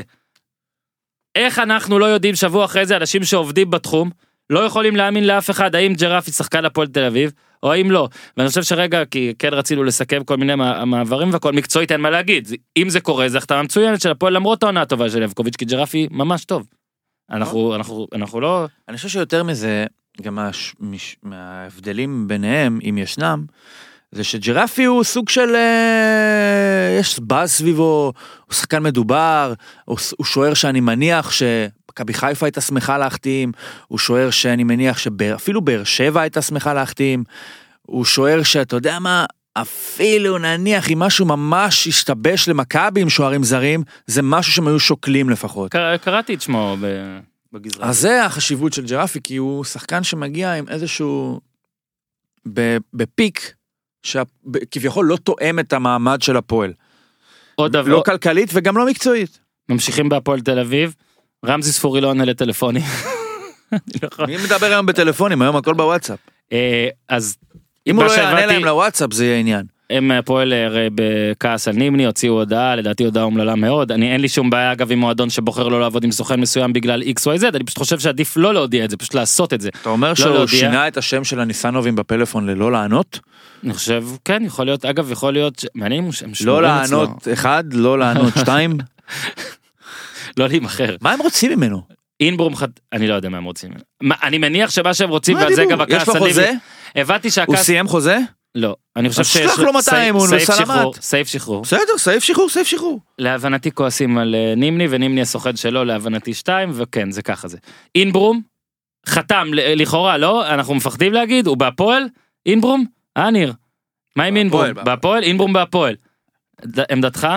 אתה אמביוולנטי. אתה אמפיבי לגבי הדבר. תשמע, אין הרבה אפשרויות, והפועל לא יכולה לבקש הרבה יותר משחקן שבכל זאת יש סביבו איזשהו סוג של הסכמה שכישרון יש, פוטנציאל יש, ויכול לקרות, ואולי יהיה טוב. הרי מה, מי אתה רוצה שנביא? להביא את הצילי, יונתן כהן, אתה לא יכול. דיה סבא, זה אנחנו לא יכולים. ירדן שועה, לא יכולים. אז יש מעגל מתחת, ומשם האינברום כן נמצא. אני חושב שלאינברום יש בעיות מקצועיות שהתבטאו גם בהפועל, אני לא חושב שהוא שווה יותר מ5 שערים בעונה מלאה, אני חושב אבל שהוא, אנחנו כרגע יודעים שעבד לא שווה את מקומו בהפועל תל אביב, אני מקווה שאנחנו לא נדע בשנה הבאה שגם אינברום לא שווה, ואז נעבור לאינברום הבא. אבל בסדר, מה הפועל כבר יכולה להביא שהוא מעבר לאינברום? היא לא יכולה להביא שום דבר שהוא מעבר לאינברום. לא את לוי גרסיה, אחלה מעבר לביתה ירושלים, שזו כן הודעה שאני נוטה להאמין לה, ויש פה 2 אספקטים, אולי שזה בעצם אותו אספקט. אתה חייב להסביר לנו, ניר צדוק, מה יש באיזי שרצקי או בערך שמסתכלים עליו, שגורם לכל השחקנים שלו כמעט זרים ולא זרים, כאחד, לשלש או לפחות להכפיל את ערכם בתוך חודשיים. אני חושב שללוי גרסיה, מה שמשותף לשני האקזיטים האחרונים של שרצקי, זה שחקנים שהם פחות או יותר באותה צורה, גם אסלבנק וגם לוי גרסיה, זה מין מהירים, חזקים כאלה, עם איזושהי פריצה. אני חושב שהחשיבות של מהירות וכוח בליגת העל היא מאוד גדולה. ואני חושב שברגע שגם, תשמע, איזי שרצקי לא יעזור, בנה עצמו איזשהו שם של אדם שיודע מה שהוא עושה. זאת אומרת, גם השחקנים שהוא מביא בפועל בקריית שמונה לא עשו משהו שתואם את הציפיות, כנראה שאומרים, אוקיי, אם הוא בא אומר תחילה, אז כנראה שיש שם משהו שיכול להתפרץ, לא להתפרץ בקריית שמונה, להתפרץ אצלנו. אני חושב ששרצקי בנה לעצמו מין איזשהו רזומה, שהרבה קבוצות מוכנות להסתכל על השחקנים, גם דרך המשקפיים שלו בלבד. זאת אומרת, איזי מצא משהו, שווה גם בשבילי. על אסלבנק היה עוד יותר, בפועל, יותר דוגמאות, כי הוא בכל זאת גם נתן עונה יותר טובה בקריית שמונה, עונה או שנתיים? עונה, אבל מה, אתה קורא לה טובה כל כך? כמה הוא נתן? 3 גולים. לא גרסיה, אסלבנק. אסלבנק, כן, סליחה. נתן עונה מסתיר טובה, אז הוא הגיע ליותר בפועל מאשר גרסיה. אבל גרסיה יותר צעיר, ויכול להיות שביתר בעצם אומרת, שמעו, הוא קיבל את החותמת, זה כמו בדת של כדורגל, איזי שרצקי. עבר את אישור... אישור איזי. כן. מי הסקאוט שלו? איך הוא רואה את זה? אני חייב לחקור את זה. אז תקשיב, ספציפית לגבי גרסיה. אם אתה זוכר... יכול להיות ששרצקי מביא שחקנים, לא על סמך מידת התאמתם לקריית שמונה, אלא על סמך מידת התאמתם לביתר, לבאר שבע, למכבי חיפה? כי הם מגיעים מאותה גלופה, נקרא לזה ככה. הוא בדרך כלל אומר לסוכנים, yeah, there is a team, ביתר ג'רוזלם, he can be there in 2 years. הוא אומר לו, יכול להיות ששרצקי צריך חלוץ, נניח, אבל הוא אומר, רגע, ביתר לא צריכה חלוץ. לפי איך שאני קורא את המפה לעונה הבאה, תצטרך קיצוני שמאלי, תביא לי קיצוני שמאלי, לא משנה מה קורה לי בזה. בונה, יש לי בלם לתת לך. שאני הייתי לוקח, שמיר? לא, אחמדי. אוקיי, זה obvious. רבי מיכל מלך הבישולים פחות זמן. יש לו מקום במכבי חיפה. נייח טוב. יש לו מקום בהפועל באר שבע. יש לו מקום... והוא כמעט יש לו מקום במכבי. אין לו מקום במכבי. לא, יש את הטיקט גם של הבישולים שם. אבל הוא לא רחוק מרמתו במכבי. עכשיו רגע, בוא רגע דרך לוי גרסיה. שבאמת נתן גול מדהים, דעתי זה היה נגד נתניה שכולנו עפנו.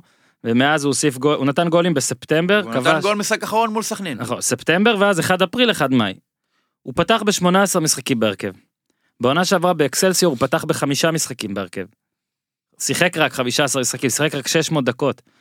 עונה לפני זה, הוא שיחק רק 64 דקות. בקבוצה הראשונה של אלקמר, הזד, ובקבוצת המילואים עוד 9 משחקים. לפני זה, הוא שיחק 17 הופעות בהרכב. תגיד לי, איך זה הולך לעבוד בפועל בביתר? לא, אני אומר לך שבסך הכל, הבן אדם אמנם רק בן 21, אבל מ-2015-16, יש לו 50 הופעות בהרכב, וגם מתוך זה 20 ומשהו בקבוצות שניות, קבוצה 2. זה מעט מאוד. עכשיו, לא מצאתי עוד פציעות רציליות שלו, השנה הוא כן היה פצוע, אבל זה אימור מאוד, זה אימור. ביתר, באמת עכשיו אני אומר, כי בביתר גם אתה יודע, אתה קונה מישהו, וכן השקיעו כסף, וזה, אני יכול, זה הרכש הראשון של בניון, לא? כן. כאילו הראשון המשמעותי, אותי מעניין לראות כמה משחקים הוא יוכל לשחק, אני לא מדבר איתך בבחינת כדורגל, כמה משחקים הוא יוכל לשחק, הוא קבע 3 שערים, הוא לא ישחק, זה גם טוב, יש לו 13 גולים בקריירה, יש לביתר שחקנים, בליגה, אתה הולך לשים אותו גם עם פלומה, גם עם ורד, צריך עוד חלוץ, אבל לא עם בוזגלו. כל הסיפור הזה, בוזגלו, אתה רוצה שנעבור לבוזגלו? כן, אחרי שאתה מסיים את המשפט. לא, זהו, אז אני חושב, גם זה שהוא לא ישחק, יש לזה ערך, ביתר, כמו שזה מסתמן כרגע. בוזגלו, תשמע, אני חושב לא יודע, 2 השערים על אתלטיקו לדעתי, הזיקו לו, או יזיקו לו, אם באמת זה מה ש... ניפח כביכול את, אני לא יודע מה היה במשא ומתן. דעתי לא. יכול להיות שהוא היה מגיע מנופח גם באותה מידה, אבל אני חושב שלמאור בוזגלו, אין כיום בכדורגל הישראלי אופק מקצועי, אפילו כלכלי, אלא אם כן יוכיחו לי אחרת, טוב יותר מביתר במשכורתו בעונה שעברה. אם זה היה על השולחן. אם זה היה על השולחן, אפילו ברמת החוזה לעונה אחת, אני חושב שאתה צריך לקחת. במכבי חיפה הוא לא יהיה, במכבי הוא לא יהיה, בבאר שבע אני שומע כל מיני תיאוריות קונספירציה על זה, אני לא רואה את זה קורה, זה מין, אתה יודע, אם באר שבע עושה פליק פלק, חזרה לבוזגלו, זה כאילו אומרים, חבר'ה, אנחנו... אין לנו מושג מה עשינו. לא, זה כאילו אומר, חבר'ה, אנחנו לא בדיון, אנחנו לא בשיחה, אני חושב שהוא מאוד ניזוק מקצועית, הוא ירד ברמתו באופן טבעי, זה לא לגנותו, אבל הוא לא השחקן שהוא היה, הוא לא יכול להיות השחקן שהוא היה, ואחרי שהורדת את ביתר מהרשימה, מה נשאר?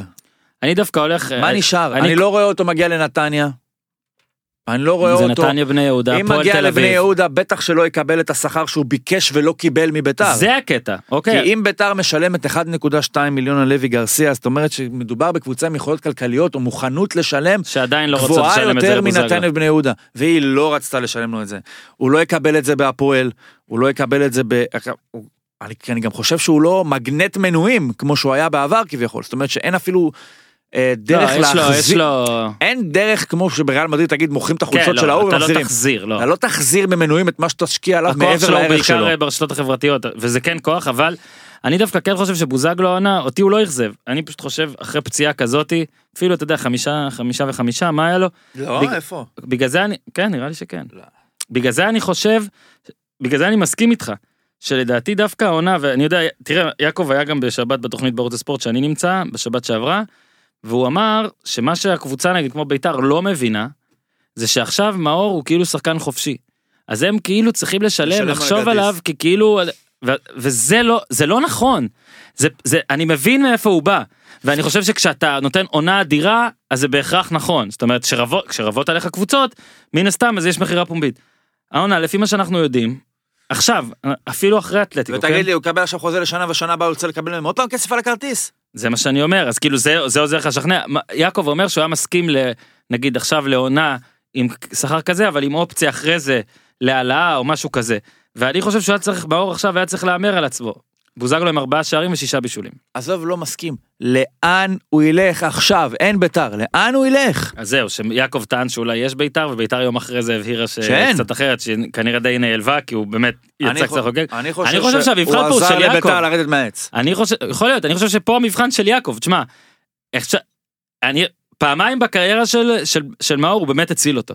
הוא העביר אותו לסכנין, שזה לא מובן מאליו, והביא אותו לבאר שבע, שזה הכי לא מובן מאליו, והוא אמר כבר אז, ובאמת, הוא קרא מפה, הוא קרא מפה, אמנם באמת אז אולי לא היו 1000 אופציות, אבל הוא קרא את המפה יפה, הוא הצליח להביא אותו למכבי חיפה, שכבר אף אחד לא האמין ששחר יסלח לו, ובאמת, באמת, באמת היו חיזורים עם מכבי תל אביב, שזה לא האמנתי זה היה נכון, וזה כן כנראה היה נכון. עכשיו באמת השאלה היא, כמה כסף הוא יצליח להכניס לבן שלו, סלש לעצמו, אני לא יודע איך זה שם הולך, שיתחלקו, שיהיו בריאים, אבל זאת עונת מבחן לסוכן. עונת מבחן לסוכן, ואני כבר אמרתי לו גם בשבת, והוא טען שאני טועה, ואולי הוא צודק ואני טועה באמת, אבל שלפעמים זה מרגיש לי כאילו יעקב כבר מנסה לסדר תסריט טוב לסדרה, יותר מאשר חוזה טוב לבן, אבל אני באמת בטוח שהוא כן רוצה חוזה טוב לבן, אני פשוט לא יודע אם הוא יצליח. אנחנו עוברים טוב, באר שבע הביא את נאור סבג במקום, כאילו במקום ג'ון אוגו, לא באותו תפקיד, אין לי מה להגיד את זה יותר מדי. חדרה, החתים המאמן, את הבן, של זה שניצחונו היחיד העונה היה מול חדרה, והלב, הכל, עכשיו, יהיה מצחיק עם חדרה של הבן של גוטמן, תנצח את מכבי חיפה, ואז הבן יבוא לקהל ויעשה ככה, יש לך מה להגיד על המינוי הזה, חוץ משהם דומים? בהצלחה לאורי גוטמן, תשמע, זה עונה ראשונה, ויש מקומות לדעתי יותר טובים, מאשר להגיע לקבוצה שבעונה האחרונה הייתה בפלייאוף עליון, ואני לא יודע עד כמה שיתוף הפעולה שלה עם מכבי יימשך, גם בעונה הקרובה. אם הוא לא יימשך, שם אותה בלדעתי בבעיה מאוד מאוד גדולה. למזלה, היא תהיה חלק מליגה שבה יש לפחות עוד 3 קבוצות, שאני לא חושב שמצבן טוב יותר משל חדרה.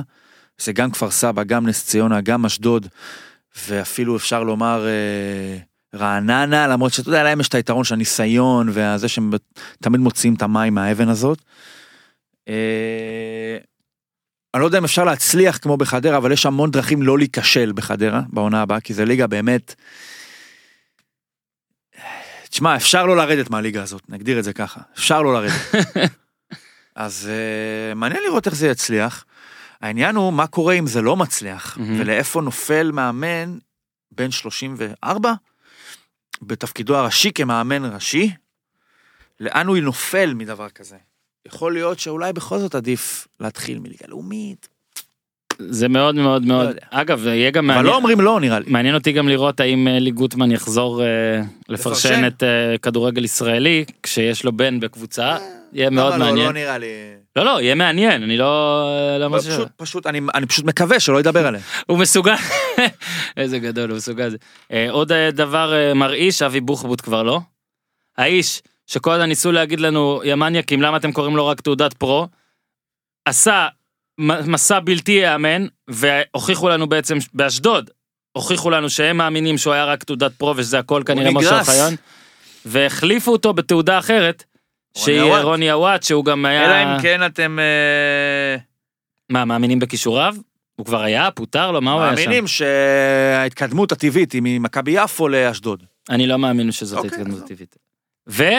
וגולת הכותרת שלך זה נס ציונה, צייצת ציוץ שהוא לא נכון, שבו הבדלת בין הסיכוי או בין הרצון של נס ציונה לקחת מאמן כמו אמיר תורג'מן, שכן עבד עם אנשים במכבי ובקבוצת הלכאורה בת שלהם, לעומת שרון מימר שלא עבד לכאורה עם קבוצות בת לכאורה ואנשים לכאורה של מכבי, נתת כדוגמה את מנספורד, רק שתדע שכמה דקות אחרי הציוץ שלך, אני אפילו לא זוכר, לא, כן, מבלי שהזכרתי אותו, נשלחה אליי הודעה הבאה, שהיה מין איזה הבטחה, או יהיה בסדר, של אילון אלמוג, ואולי עוד מישהו יבוא אליכם, של אמיר תורג'מן, לעבר נס ציונה, ופה אתה מוזמן להרחיב על הציוץ שלך גם, על זה שיש היום מינויים, שאתה כבר, זה אשכרה משחקי הכס, אתה כבר לא ממנה מאמן, אתה ממנה את ה... אז אני רק רוצה להעביר על זה שהדבר לא נאמר, לא לגנותו של אמיר תורג'מן, לא לגנותה של נס ציונה, לא לגנותה של מכבי, ולא לגנותו של מימר. מה שבסך הכל אני רוצה להגיד, זה לשים את ה... מאחורי המסך הזה, מאחורי מינויו של אמיר תורג'מן, מה הלוגיקה, או מה המוביל. אני חושב שהיום, מה שלמדנו מהשנה האחרונה, מההצלחה של חדרה, זה את הכוח העצום, ואת ההבדל העצום שיכול לעשות החיבור עם מכבי ברמת המושאלים, מקבוצות דרג הביניים האחרות של ליגת העל. זאת אומרת, מי שמקבל ויג של 5 מושאלים עם מכבי, שם את עצמו במקום, כמובן לצד פגיעה בזרים. אם יש לך, אתה תפגע ב4 זרים, 3 אפילו, צרף לזה את הקשרים הטובים עם מכבי, היבי, אתה מקום 7-8, במינימום. זה ככה המצב בליגה הזאת. אז עכשיו, אם מכבי, נכון שניסו אביטן לא קשור לזה, אבל ובכל זאת חדר כי בשחקן עם מכבי, אבל יכול להיות שמכבי, אם היא ככה, יש לה היכרות עם אמיר תורג'מן, הוא גם מכיר את השחקנים, יכול להיות שמכבי מחליטה, שעדיף לשחקנים האלה להיות עם בן אדם שהיא מכירה, ואולי גם אפילו הם חלקם מכירים, אז מכבי, כשבבואה לחלק את השלל, תראה באמיר תורג'מן, יעד יותר טוב מקבוצות אחרות, okay. או מאמנים אחרים. אז שנס ציונה באה להחליט את מי ממנה למאמן, אז היא עוד יותר משהיא בודקת, מה עשה בקבוצות האחרונות שלו, או מה דרישותיו הכלכליות, או האם הפילוסופיה שלו מתאימה למה שאנחנו רוצים לראות, היא מסתכלת, האם אמיר תורג'מן, האם בן מנספורד אומר לו שלום ברחוב או לא. אתה מבין? אם הוא אומר לו שלום ברחוב, הוא כבר אוטומטית נהיה פפ גוארדיולה, ביחס למישהו אחר, שאוטומטית נהיה פחות ממה שהוא. זה הכל, ככה זה ילך כל עוד. שוב, אני אומר, זה לא לגנותם של אף אחד מהמעורבים. פשוט אומר, ככה, נקרא לזה כאילו פרשנות במרכאות. זה גנותה של הליגה. גם לא לגנותה של הליגה. כן, גנותה של הליגה. כל עוד... צריך להגביל את כמות המושאלים. כל עוד... 2 מקבוצה לקבוצה. כל עוד השמיים פתוחים. 1. ו5 שחקנים יכולים להגיע למצב. אז תגידי, נס ציון, עכשיו צריכה להחליט. האם אני מעדיפה את שרון מימר, אתה יודע מה, אפילו נקפוץ משרון מימר לדרג גבוה יותר של מאמנים. אלישע לוי. אוקיי, במעגל הזה, נקרא לזה דרג קצת יותר, היא צריכה להחליט, אני רוצה את אלישע לוי על כל ניסיונו הרחב, נבחרת, הרזומה שלו, אפילו, אתה יודע מה, אני ראיתי איתך, לא שאני יודע לאפיין, אבל שיטת המשחק הספציפית שלו, כשמצד השני של המאזניים, על הכף, אני שם את אמיר תורג'מן, על כישלונותיו האחרונים, או חוסר הצלחותיו, בסכנין ובאשדוד. בלי עוזר. בלי עוזר. ולצד זה, אני יכולה להעריך שמכבי בסופו של דבר, אין לה מקום בסגל ל-35 שחקנים, אני לא רואה את אליאל פרץ במכבי בשנה הבאה, אני לא רואה את אילון אלמוג במכבי בשנה הבאה, אני לא רואה את... קרצב? אולי? אתה יודע מה, קרצב אולי כן, לא יודע, אם פרץ הולך או לא משנה מה, אז לא משנה, יהיו מתן חוזז, אני לא רואה אותו במכבי בשנה הבאה, אז אני אומר, רגע, מה הסיכוי שמכבי תביא את מתן חוזז לנס ציונה כשהוא מודרכת על ידי אלישע לוי? רק עניינים של שכר, כמה הם הסכימו להשתתף בשכר. אז אתה כבר נהיה פייר פייט. ברגע שיש לך את אמיר תורג'מן, אז אתה יכול להתקשר למכבי, או שמכבי כבר תדע לבד, נגיד, זה הבחור שלנו. הוא היה בנוער, הוא עבד עם הילדים האלה בביתר תל אביב, אנחנו מכירים אותו, אנחנו סומכים עליו, הוא מאמן טוב לתפיסתנו, עזוב, קל לדבר איתו, יש לנו דיבור, אנחנו סומכים עליו שהוא ידע לטפל בהם טוב.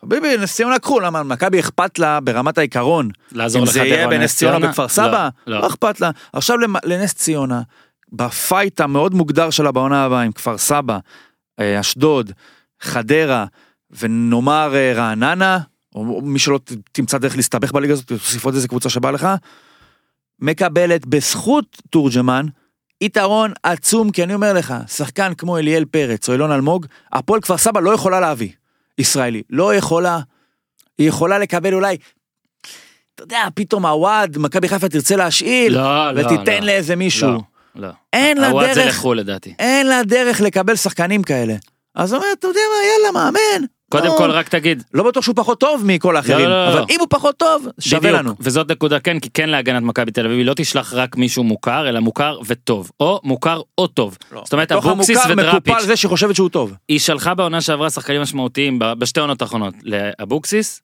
לדראפיץ' ולניסו. שלושת המאמנים שגם הגיעו ביחד איתה, נגיד גם גבוה, מחזיקה מתורג'מן. כן, אני חושב שכן. תורג'מן מהיכרותה של מכבי מתורג'מן, לא נתן הסיבות לא לחשוב שהוא טוב. עכשיו, זה בדיוק כמו בימי הביניים, אגב, אתה אומר, כאילו, לא צריך היום רעיון עבודה עם מאמן, הקבוצות האלה צריך שידוך. אוקיי, הסטארקים, נגיד, משחקי הכס, כן, אני רואה שוב את כל העונות, אני פסיכופת, אז כל העונות הראשונות זה רק חתונות, אוקיי? זה רק, אתה תתחתן איתו, היא תתחתן איתך, אין פה אהבה, יש פה שידוך, כדי שהבן שלך יהיה תוצר של השידוך הזה, לא משנה אם ראית אותה לפני, בגלל זה פה, תורג'מן יכול להביא לך גישה לצפון, או, אתה מבין? את הדרך לשם. הוא מגיע עם החוזים שלו. בדיוק. נדוניה. אוקיי.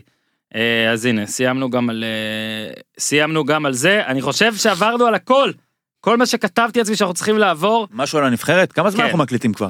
לא מעט זמן, הכל בסדר. כמה זמן? יש לנו כבר מעל שעה. באמת? יפה, אתה מדבר מעניין.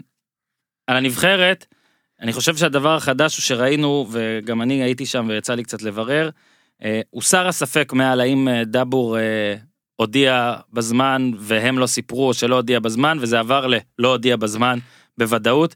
אני אומר לך שמעניין אותי רצח, מה יקרה? מה יקרה? מה, באבא? כן, יהיה בה, יוזמן אולי יחמיץ את צמד המשחקים בספטמבר בתור צעד הנישתי. אני לא בטוח שהוא... לכל היותר. אני לא בטוח שהוא יהיה בסדר עם זה. ואז יהיה מעניין מה יקרה.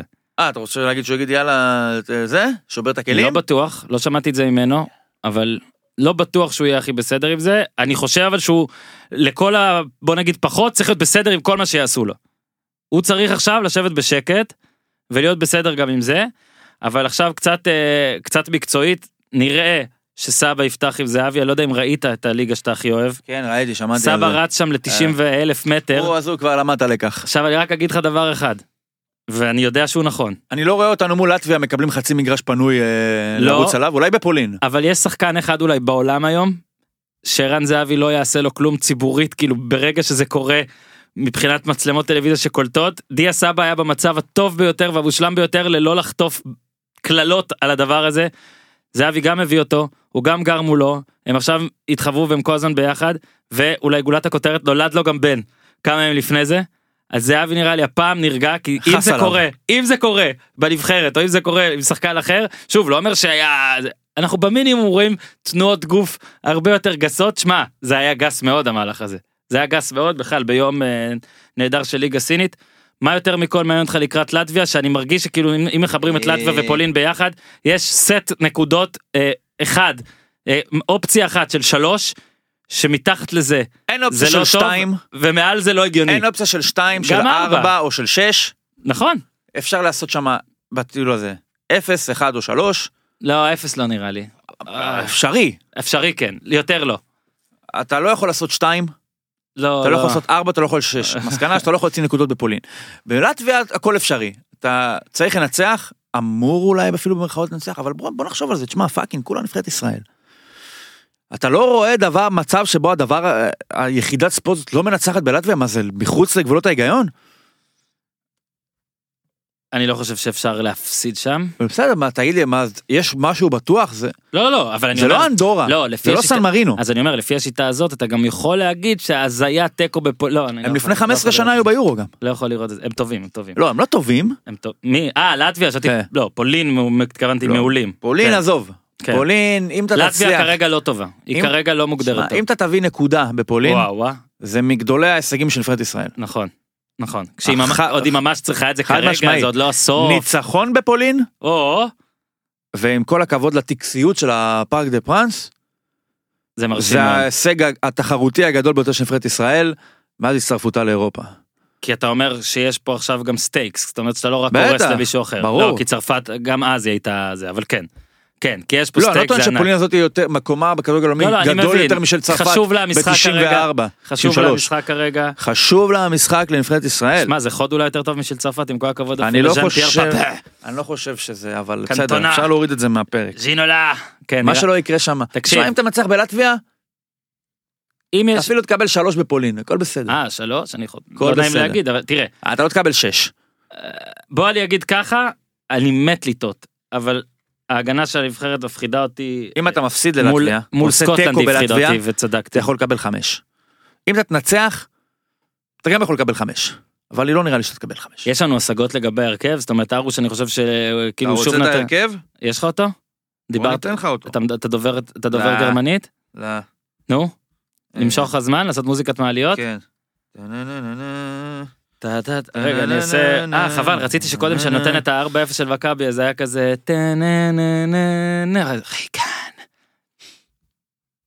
עוד זמן? תתחיל בארוש. ארוש. אתה רואה את ארוש. דסה. נו. מה קורה עם תאוואטחה? הוא חוזר מהליגה שאולי אליה דסה מגיע? הוא בריא? לכאורה. דסה, תאוואטחה. מי יהיה בלמים? זה הדבר הכי חשוב. ייני. מה? עצרת. אלחמיד. ותא. אלחמיד? כן, למה לא? מתי הוא שיחק? אני לא חושב שביטון יהיה בלם. לא. טוב. דבר אחרון. ניר צדוק. אחרי הנבחרת. ואנחנו ננסה אולי לסכם את הנבחרת גם לפני, ואולי אחרי לטביה. דבר אחרון. מזל טוב, יש שוב בחירות. עמדתך בעניין שאתה מקבל עכשיו עוד הזדמנות, אגב, כנראה גם אני, לצאת ולכתוב טורים על דברים שכבר כתבנו, מה ייראה אחרת לדעתך בבחירות האלה?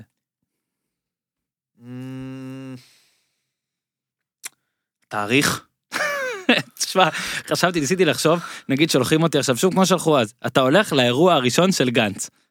כאילו, חוץ מזה שכל אחד, גנץ, ביבי, כולם, צריכים רק להוסיף את המילה לעכשיו, צריכים להוסיף עכשיו לג'ינגל, עכשיו באמת אחרת. אני שומע באז ברחוב. הרי יש לך כבר, אתה מגיע על גבי אינדיקציה של, אחי לא עברת. כל מה שאמרת ולפני, ונגיד אני הבאז, אני התופעה, אני הדיבור, אני הזה של הבחירות, אחי לא עברת. מה יקרה? לא, מה יהיה אחרת? לא מה יקרה תחזית מי ינצח, שאנחנו יודעים. התלבשו עכשיו גם על ליברמן, כמו שהתלבשו רק על גנץ מקודם.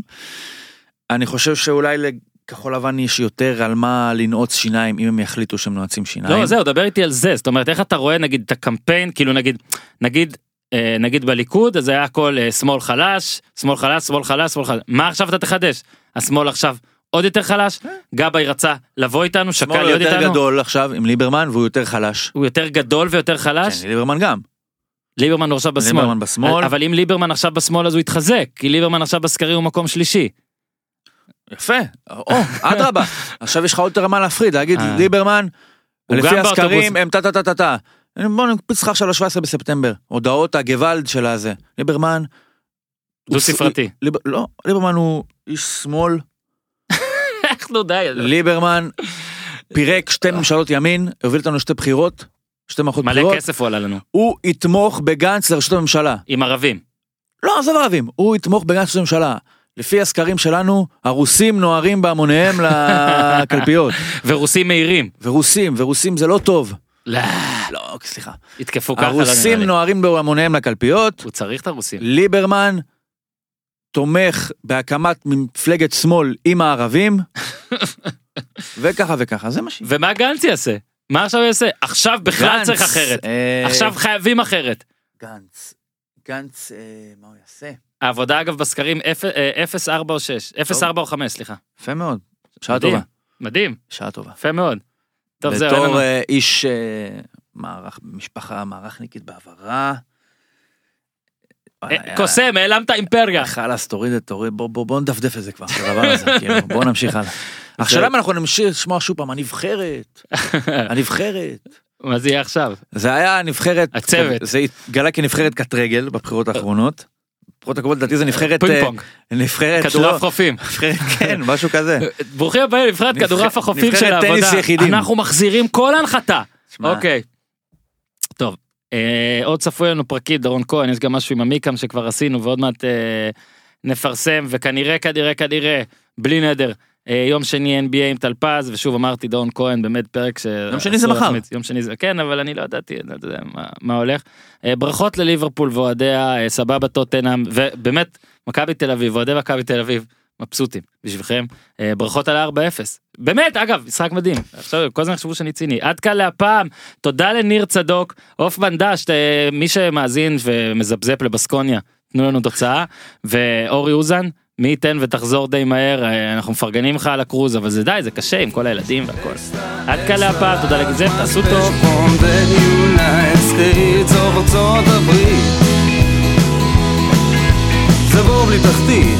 New Tel Aviv City.